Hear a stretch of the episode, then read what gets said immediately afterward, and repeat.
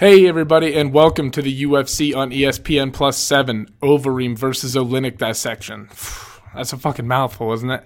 Um, before we jump into this main card, though, let's talk about the fights that went down this past weekend, where um, Israel Adesanya was able to defeat Kelvin Gastelum for the interim middleweight title, and uh, one of the best, probably the best interim title fight ever, and maybe one of the best title fights of all time. And period, um, really back and forth. Um, they both hurt each other. I felt like Gastelum won the first, Israel won the second, and the third. And then I felt like Kelvin came back in the fourth, and then Israel just took over in the fifth. So I had it three rounds to uh, Israel, but it was a good fucking fight. Kelvin, I think, surprised a lot of people with his hand speed and just his ability to close distance on Israel, get inside some of those kicks and attacks that were keeping him on the edge. But overall, I felt I felt like Adesanya controlled most of the fight, but it was a great fucking fight. They both hurt each other several times, and I feel like we're going through this kind of, and you saw this in the main event too between Max Holloway and Dustin Poirier. But after all the stuff with Conor and Khabib, there seems to be almost an emphasis on respectfulness between fighters, right? Um, it seems that way at least. I don't know. I hope it continues. I prefer it. Don't get me wrong, shit talking's fun and everything. I get that it sells the fights, but it just doesn't feel as authentic, you know? Like you can't, you can't hate everybody. Like Colby Covington is a villain, right, in his weight class, and he pretends to hate everybody. But there's no way that's real. That's why nobody falls into it. Like I think people were so attracted to Conor shit talking because I don't think he was personally attached to the. He was just trying to get inside their heads, right? It's like Colby's almost trying to manifest this personality, and it doesn't really work. And but it do, it works in the sense that it gets people talking about him and selling fights. Maybe at the end of the day, that's all that fucking matters.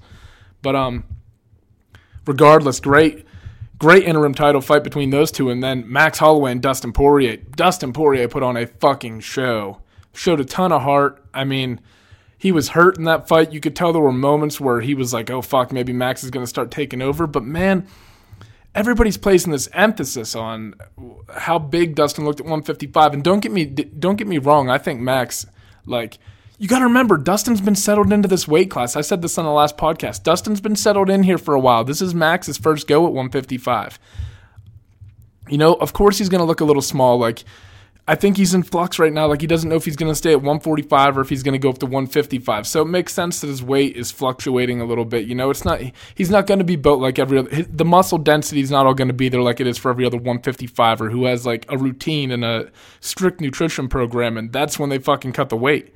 So um, that didn't surprise me so much, but uh, to me, the difference was just like there are moments when Max will step off and he'll create an angle and he'll start attacking you, and then that's when he pours it on when he finds those openings. And Dustin was just making him pay when he came in for big. Like Max could never.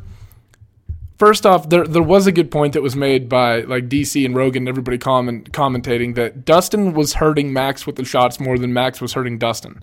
But there were moments where I felt like Max clipped Dustin and you know, Dustin rebounded, put his foot back on the gas, and just made it a fucking dogfight. And he looked brilliant. His boxing was on point, and like I said, he was making Max pay when he was coming in.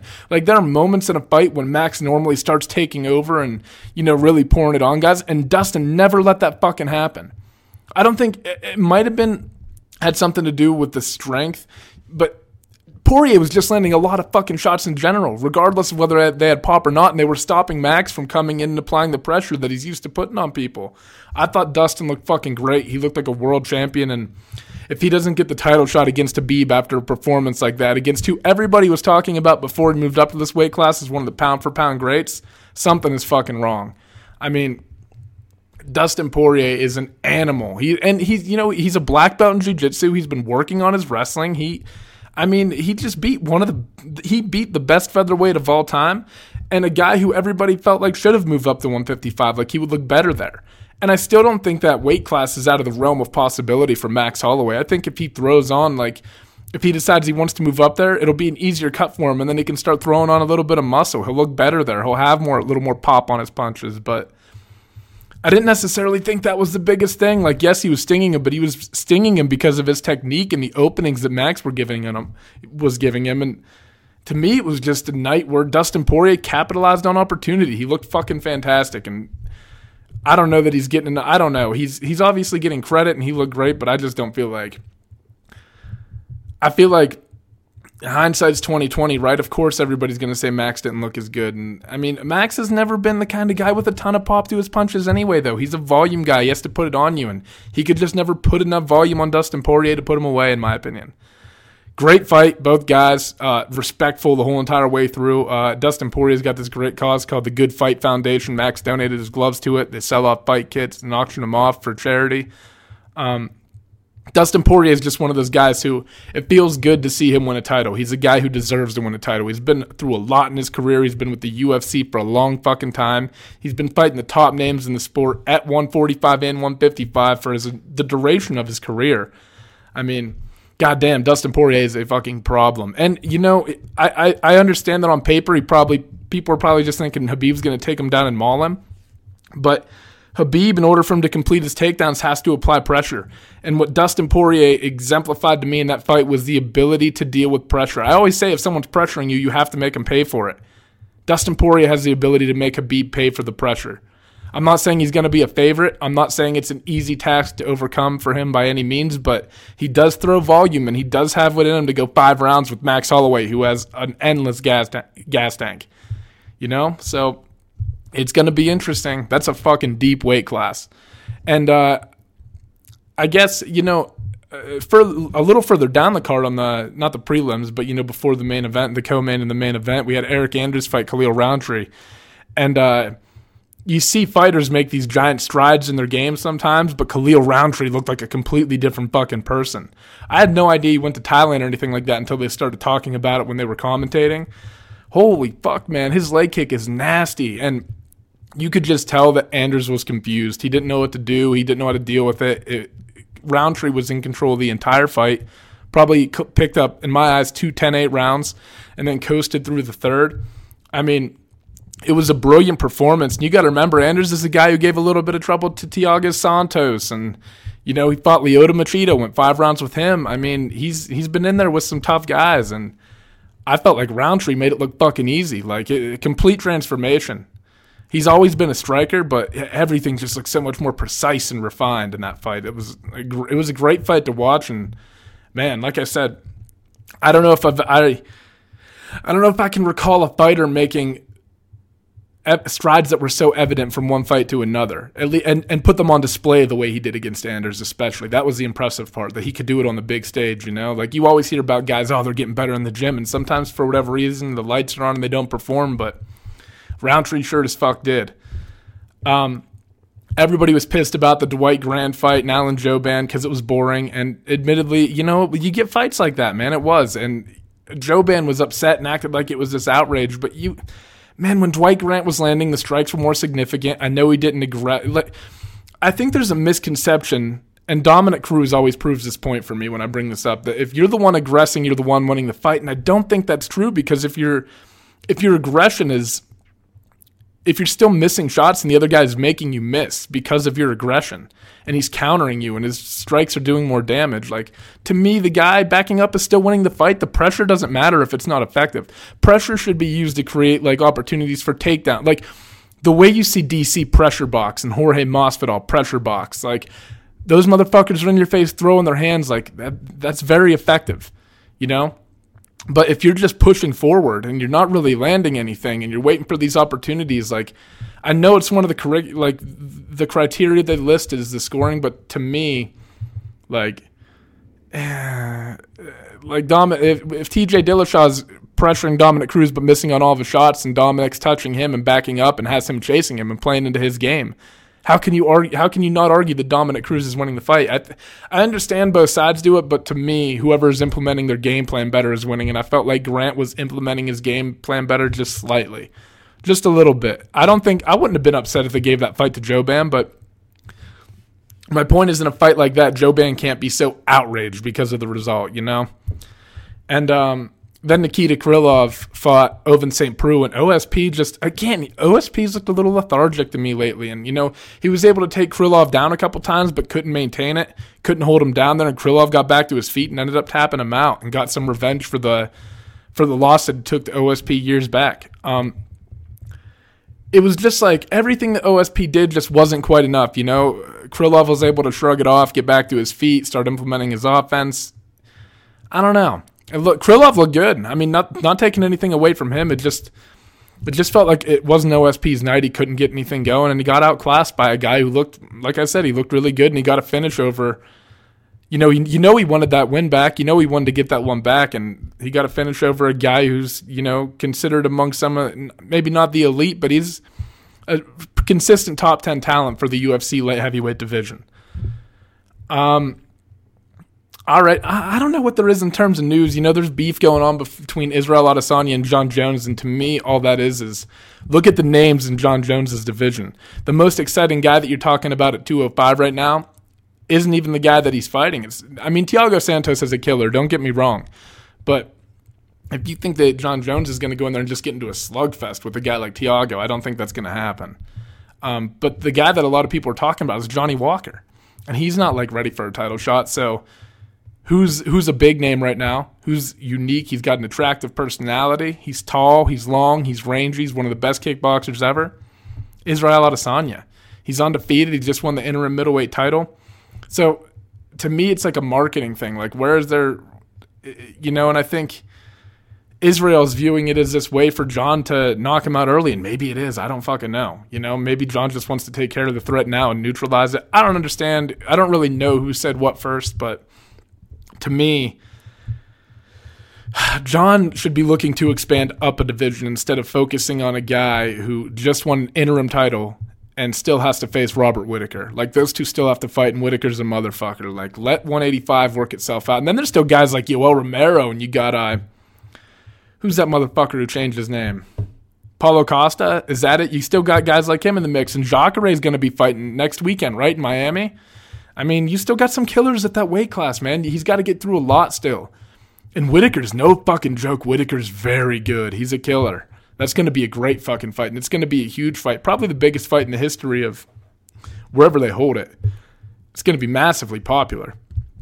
But uh, I don't know. To me, I just think they need to stay in their respective lanes right now. If their paths collide later on down the road, great. It'll be a great fight, I'm sure. But I think Israel has a point that he needs a little more grooming, and he's got guys in front of him in his own weight class that he needs to worry about right now. He needs to focus on 185. He just had he just had a hell of a fight and won the interim title. Like, let him handle things there and worry about it when when the timing seems more appropriate.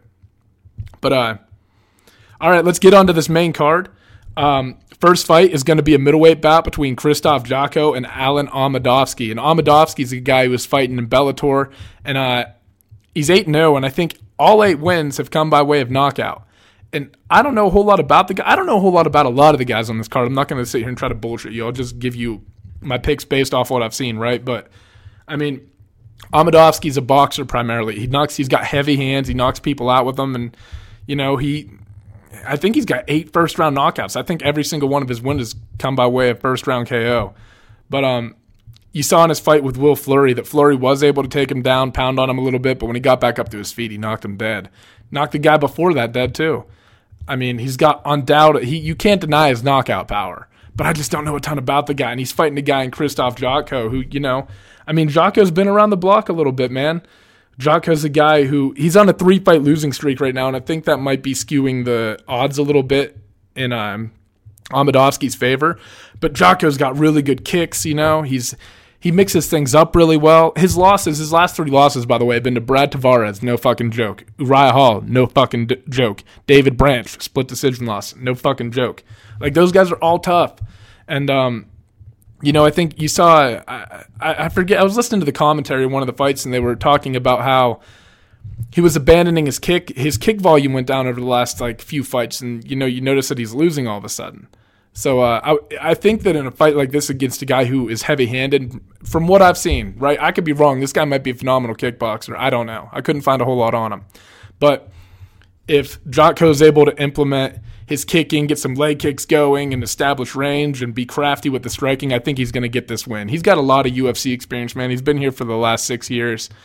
Um, his most three losses, like I said, he's got he's on a three fight losing streak against some real fucking killers, you know and uh, yeah, he's. I just think I, think that if he puts everything together, he's going to have a good night. It's just going to be a. It's going to be whether he's going to be able to pull the trigger on his kicks and keep him at range. I think if Jotko keeps his fight at range, it's it's. I think he can pick up a decision win. He might even be able to knock him out. But I think against guys who, you know, who have a lot of power, there's there's a tendency to try to pick them apart slowly, which makes the most sense. And then if if the finish is there in the later rounds, go after it. And if not, why walk into the power? Why even risk it if you're fighting a technical fight? So I think Jotko has to remain patient, intelligent, stick to the game plan, stay at range, and he'll probably come away with a win. Um, and you know, for the other guy, uh, Amedovski, he's got to he's got to come in to he's got to get into boxing range, right? Because I like I said, Jotko's kicks I think are underrated. Um, not even underrated, just hasn't been thrown them as often lately, so they haven't been really talked about. And um, I think that's going to be a big a big determining factor in this fight. I think it's going to be hard for Amedovski to get into boxing range on a guy who has legitimate UFC experience. So for that reason, I'm taking uh, I'm taking Jotko.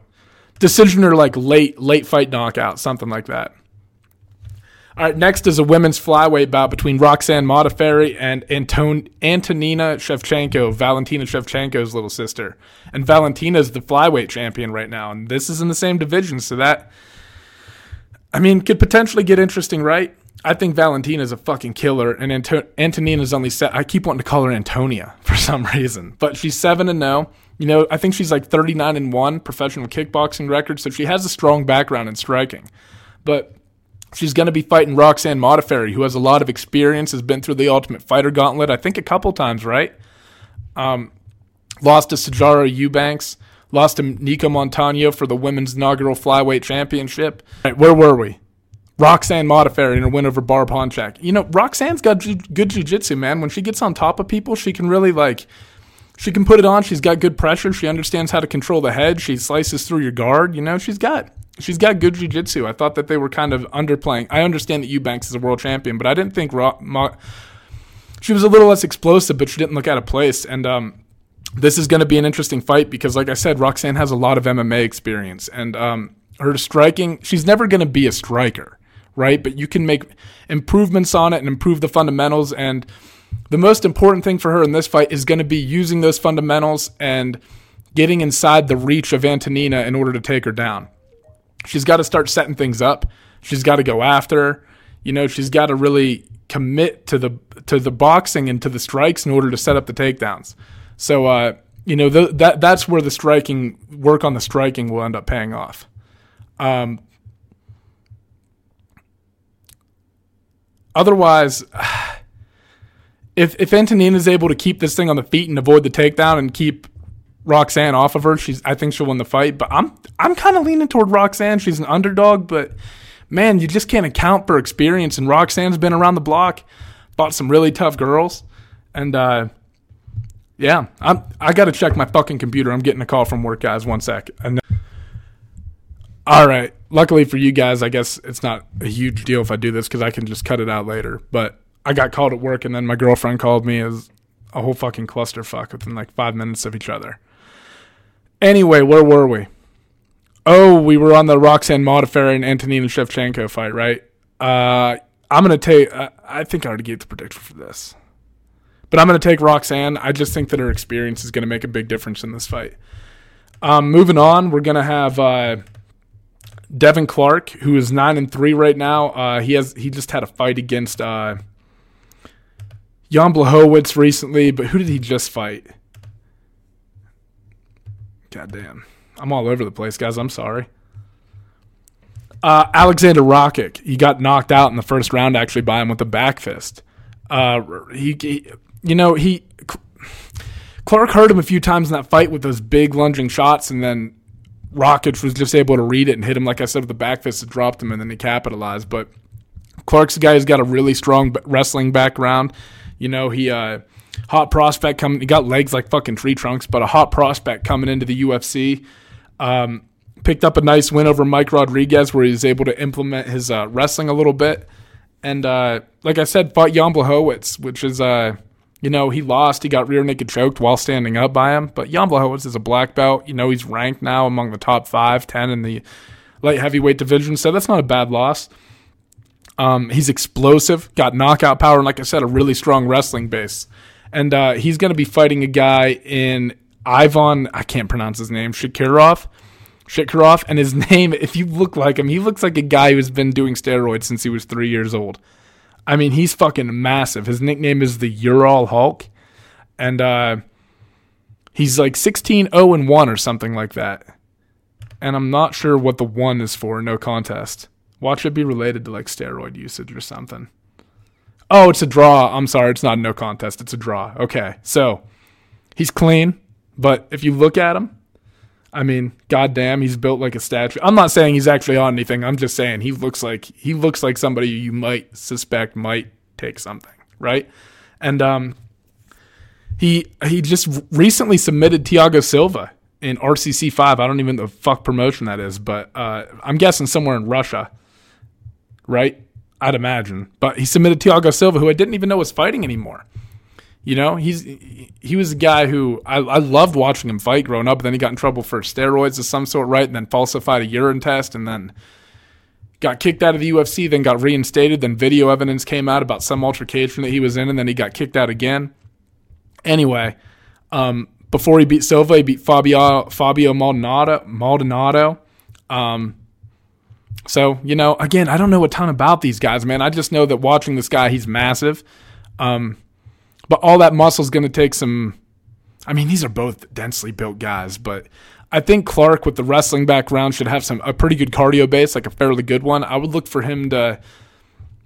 This fight could go either way. You could see a Clark who thinks that the best way to beat this guy is to get him out of there quickly. In my personal opinion, I'd be pushing this fight up against the cage, using your wrestling, using those big. Expl- I think he'll be more explosive than um, Ivan will be, but you got to push the fight up against the cage land takedowns and try to wear this guy out over the course of a fight. I don't think you want to get into the. But he's a pretty good fucking grappler, so you got to be careful. Like if you watch, he was sitting in Thiago Silva's guard, and he Silva tried to throw up like a, an armbar, then a triangle, then he, sub, he tried to transition to an omoplata, and Ivan was able to catch him in a fucking armbar. So his jiu-jitsu skills are scary, man. He's strong, he's powerful, he's able to control you. This is going to be an interesting fight. Um, fuck man, I don't I really I don't have a pick for this one. This is one of the closer fights on the card in my opinion. Um, they're all really good matchups, but I'm going with Clark. I just think that his explosiveness is going to be a difference maker, and if he can implement his wrestling a little bit and wear on this guy against the cage and keep his back against the cage, I think it'll take a, a toll pretty quickly on Ivan. So I'm going Clark, but I really this is a coin flip fight in my opinion. I really don't know. I mean, it could go either way. Uh, Marcelo Golm is fighting next against Sergey Pavlovich. And Pavlovich, um, you know, he's a guy who actually, I believe, was favorited over Alistair Overeem when they fought. So, you know, he's really good with his hands. He uh, he's got some knockouts on his record. He held again, man, I don't know a ton about these guys. He's, this is his second UFC fight. There's not I don't there's not a lot of ways to access all these fights over there. They're not really mainstream. You have to go out of your way to find them. I don't know a ton about the guy. I don't know a ton about Marcelo Golm. relatively new to MMA. He's only six and two, right? So I don't know a ton about him either. These are some interesting matchups. But um, from what I have seen, I think that Golm has a little bit more speed in his in his strikes, and I think that he's going to be able to leverage that in order to keep his distance, implement some kicks, and you know. But Pavlov, uh, there's a reason Pavlovich was favored favored over Alistair Overeem when he was ranked number six in the world. You know, like I don't know. I just haven't seen enough about the guy. To, to uh, I haven't seen enough fights from the guy to really give you an opinion. This is a tough fucking card, man. Um, I'm sure it's going to be a fun card. It's going to be a great card. It's in St. Petersburg. It's just it's a tough fight to pick.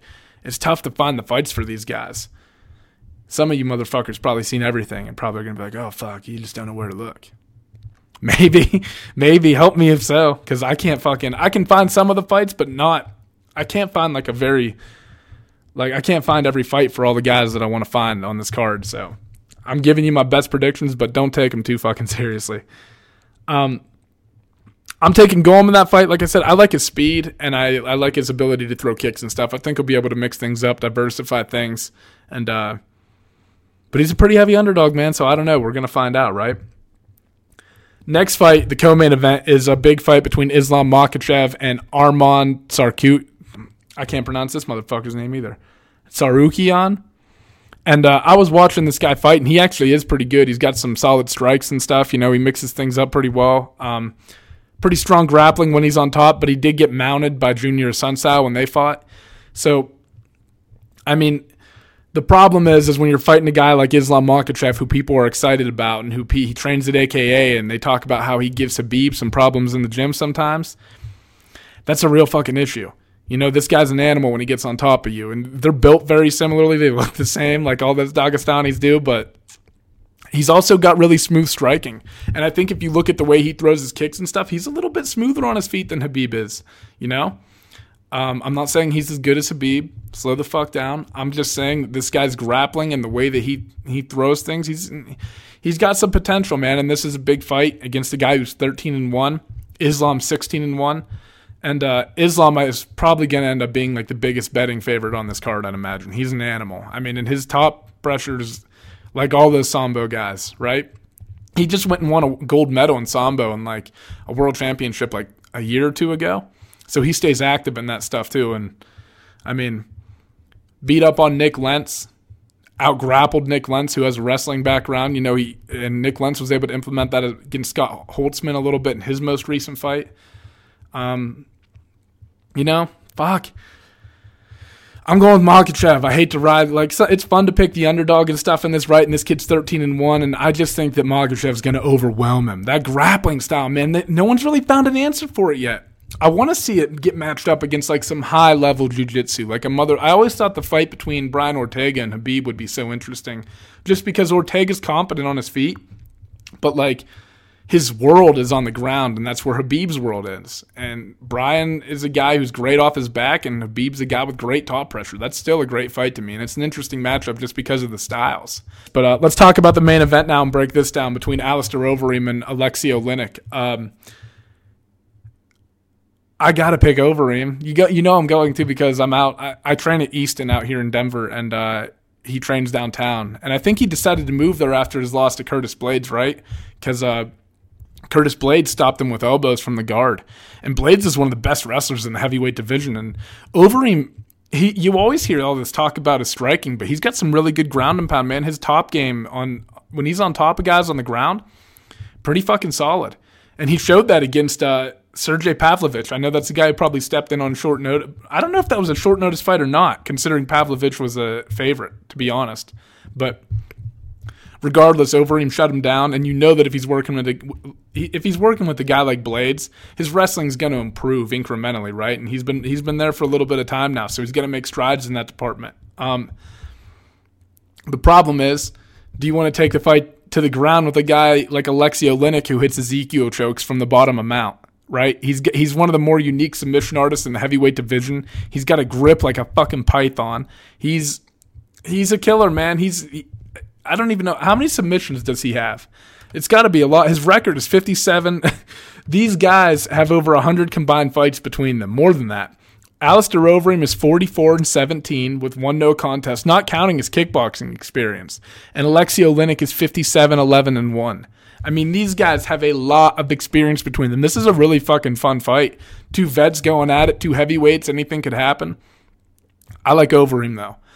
A, I'm not going to pick against him because, like I said, I train at the same gym at him, and uh, it, it, would feel wrong. Not, I'm not like. By the way, I want to be very clear on this. I'm a, I'm a white belt, right? Like I've been doing jujitsu for about three years, but I'm still a white belt. I just started kickboxing recently. I've just been a fan of this stuff for a long time. I'm not this I don't claim to be an expert on this stuff. It's just fun for me, and I, I, it's it's a good way for me to learn. You know, like I enjoy the sport, and I like talking about it, discussing it, bullshitting it, and breaking these down is a good way to learn because then I get to look back and be like, oh fuck, I was wrong about a lot of things this fight, and that happens all the time. People get on. I had a guy comment on one of the videos the other day, and he was like. Uh, looks like your predictions were pretty wrong. I was like, well, yeah, uh, there are going to be a lot of wrong ones. That's the whole point of this thing. I'm just trying to, I just enjoy the sport. Like, these aren't meant to be taken like overly seriously. Like I care about the fights, but I care more about the outcome than I do whether I got the right. Or, you know what I mean? I care more about what happens and what the actual reality of the fight is more than whether I get it right or wrong. I don't give a fuck. Like I don't know. So whatever. Either way, um, but I do train at Easton, which is affiliated with the downtown branch. I train with the one in my area, and uh, I'm not to pick against him, right? But I actually do think that Overeem is going to have the tools to get this job done. He's he's he's going to be able to keep his range and pick him apart on the feet. He's a much more patient striker now that he's gotten older. He's not as reckless. Um, he was comfortable enough to go to the ground with Fabricio Werdum and sit in his guard a little bit. He didn't stay there too long in their last fight. You know, that was a. I think you could debate the outcome of that fight. I think it was a good fight by Alistair, but I don't know. I feel like overall, I felt like Fabricio won that fight. But Alistair's taught like he, he he's one of those guys who his striking's just so explosive and so devastating that you never really get to hear about some of the stuff that he does on the ground. And I think he's going to be a little bit too savvy to get caught in some of the stuff that Oleinik's going to do. Um, I don't think this might not be the most exciting fight in the world, and you know I think that Overeem's going to want to play a patient game, pick him apart over the course of however long it takes. I don't think he's going to want to engage in those grappling exchanges, but if the fight goes there, I mean I think Overeem will be savvy enough to survive and get out of those positions and get back to his feet. He's been doing these, these, these guys both have been doing this a long fucking time, but Overeem I just think is going to have an advantage standing up and an advantage, you know, not an advantage on the ground, but I think he'll be competent enough to defend himself and get out of some of those positions that you see some of these guys get caught in, like an Ezekiel from Mount. You know, like you got to be aware of that with this guy that he can grab you from anywhere. Just if Overeem is cognizant on the ground, if it goes there, if he controls distance, he should win this fight. I'd, I'd imagine that he's going to be a pretty big favorite going into this one. So, I mean, Oleinik's an animal, though. Oleinik, if Oleinik gets him on the ground and can get a hold of him, I mean, look what he did to Travis Browne. He's a guy who's kind of breaking out now. You know, he's making a little bit of a name for himself. So we'll see. Um, I'm taking Overeem though. I'm taking him by decision, unanimous decision. I think that's the way he'll win this fight. Or Overeem can stop you, man. He's got some legitimate power. If he really starts pouring it on, I guess it depends on how dangerous he's gauging that Alexei Oleinik is and whether he can hurt Oleinik, you know? Um, fuck. I'm going to go third round knockout instead decision. I think Overeem is going to land with something eventually that's going to put him out. I don't think it'll necessarily be early on in the fight. I think Overeem, like I said, he's more cautious in his career, and this is a guy that you definitely have to be cautious and dot your, you know, dot your I's, cross your T's. Um, but I like him to get the job done. I think it'll be a good win for him. So uh, let's go back over the card real quick. I'll tell you. I'll try to summarize the mess of the uh, of the predictions that I just gave you. Like I said, man, this is a hard fight. It's hard to find some of these motherfuckers, especially like got guys with records like eight and zero. Oh, uh, Marcelo Golm six and two, Sergey Pavlovich twelve and one. Like those aren't a ton of fights, and when they're in other organizations, nice thing about Fight Pass is a lot of stuff is just organized and collected right there, right? Like I, you can watch almost every UFC fight, but when you start getting outside of that. I know Bellator put some of their stuff up for free. Um, I was able to find some of the fights, like I said, but just not all of them. So it's kind of a hard card to predict. Don't go if you're looking to this. If you're looking to me for betting advice on this one, I wouldn't fucking do it. But you know, I think it's going to be a fun night of fights. Uh, bottom to top, I'm taking Jotko. I think he'll just be able to utilize his kicks and everything, establish range, and get it done over a guy who you know, highly touted, but I think that I really think that Jotko has what it takes to overcome him. Uh, I'm taking Modafferi, but if Shevchenko is able to keep the fight on her feet, it's going to be a long night for Roxanne. I mean, you're talking about a girl who's working on refining her striking versus someone who all of those movements are going to be so natural because she's been doing it her whole life. Everything she throws on her feet is going to be so much smoother than Roxanne. So this this fight will boil down to whether Roxanne can get her to the ground and use her striking to apply pressure and set up smart takedowns. Um, I'm taking Devin Clark over over Ivan Shitkarov. Shitkarov. I don't even know how to pronounce his name. Over Ivan. Uh, I just think his explosiveness and his ability to push fight up against the cage and maybe wear this guy out is going to pay some dividends. I don't think you want to get into any deep grappling exchanges with him, but just wearing on him in the clinch, taking him down, that kind of fight, I think it'll pay dividends against a guy who's so densely built like this. Um, I'm taking Golm over Sergey Pavlovich. I just don't know enough about Pavlovich, and the only time I've actually watched him fight was when he got knocked out. So I, I watched a couple on Fight Pass, um, but the one his it was a unanimous decision that he picked up, but there wasn't a ton of action throughout the course of the fight. Um, I'm taking Golm just basically, honestly, based on speed. But this guy, like I said, I'm pretty sure he was a betting favorite when Overeem was ranked sixth in the world. Overeem knocked him out in the first round, but he's still a fucking problem. Um, I'm taking Makhachev over Arman Sarku- Sarukian. Tsarukyan. I probably butchered every fucking single name on this card. Like probably not even close. But um, like I said, Makhachev, he's pretty smooth on his feet. He looks fluid. Um, his top pressure is terrifying. It's like all those Sambo guys. He trains with Khabib. You know, he's uh, a lot of people are talking about him having championship potential. He's one of the hottest prospects at 155 right now. I'd like him to get the job done as the favorite. And um, I'm taking Overeem over Oleinik. A, motherfucker trains in Denver now. Um, can't pick against him, right? And uh, B, I just think that Overeem's going to be better on the feet, and if it goes to the ground, he'll just be able to survive. I think he'll have what it takes to be, you know, he's been around for a long time, and he's felt the pressure of Blaydes, no doubt, in a real life fight and in camp now. Like, you know, I like Overeem to get the job done. Late, probably late, maybe somewhere between the third and fifth round, I'd expect him to knock him out. I think he's going to play cautious until he starts dotting him up a little bit. But uh, that's all I got. There's a fight coming up next weekend. I think that's the one in Miami. I have to check real quick. Um, but another kid from our, from I, I keep calling it our gym, but uh, another kid, Corey Sandhagen, is going to be fighting John Lineker on that card in uh, ESPN, and I'm about 99% sure that I saw him at the Centennial branch when I walked in the one day. So uh, you guys can lock up that I'll be I'll be I'll, I'll pick Corey Sandhagen next week over John Lineker as well. But uh, you know, we're pretty quiet, honestly. I mean, you got oh no, it's picking back. It's never mind. I'm wrong. For some reason, I thought there was this gap between now and July, but there are quite a few good cards. You know, you got uh, you got Jacare versus Hermansson. That's a big fight, especially considering Hermansson's most recent win over Branch. Bellator 220 is the same day. McDonald versus Fitch. That's a big fight uh, Iaquinta versus Cowboy in Canada. You got Elias Theodorou and Derek Brunson fighting on that card. Shane Burgos and Cub Swanson. Brad Katonis fighting Ultimate Fighter winner. Really talented. He, that kid's something to he he's some he's that kid is something to watch out for. Fight IQ is very high, very well rounded, does everything well, doesn't do a lot of things wrong. And um, Michael Chandler's fighting Pitbull on May 11th.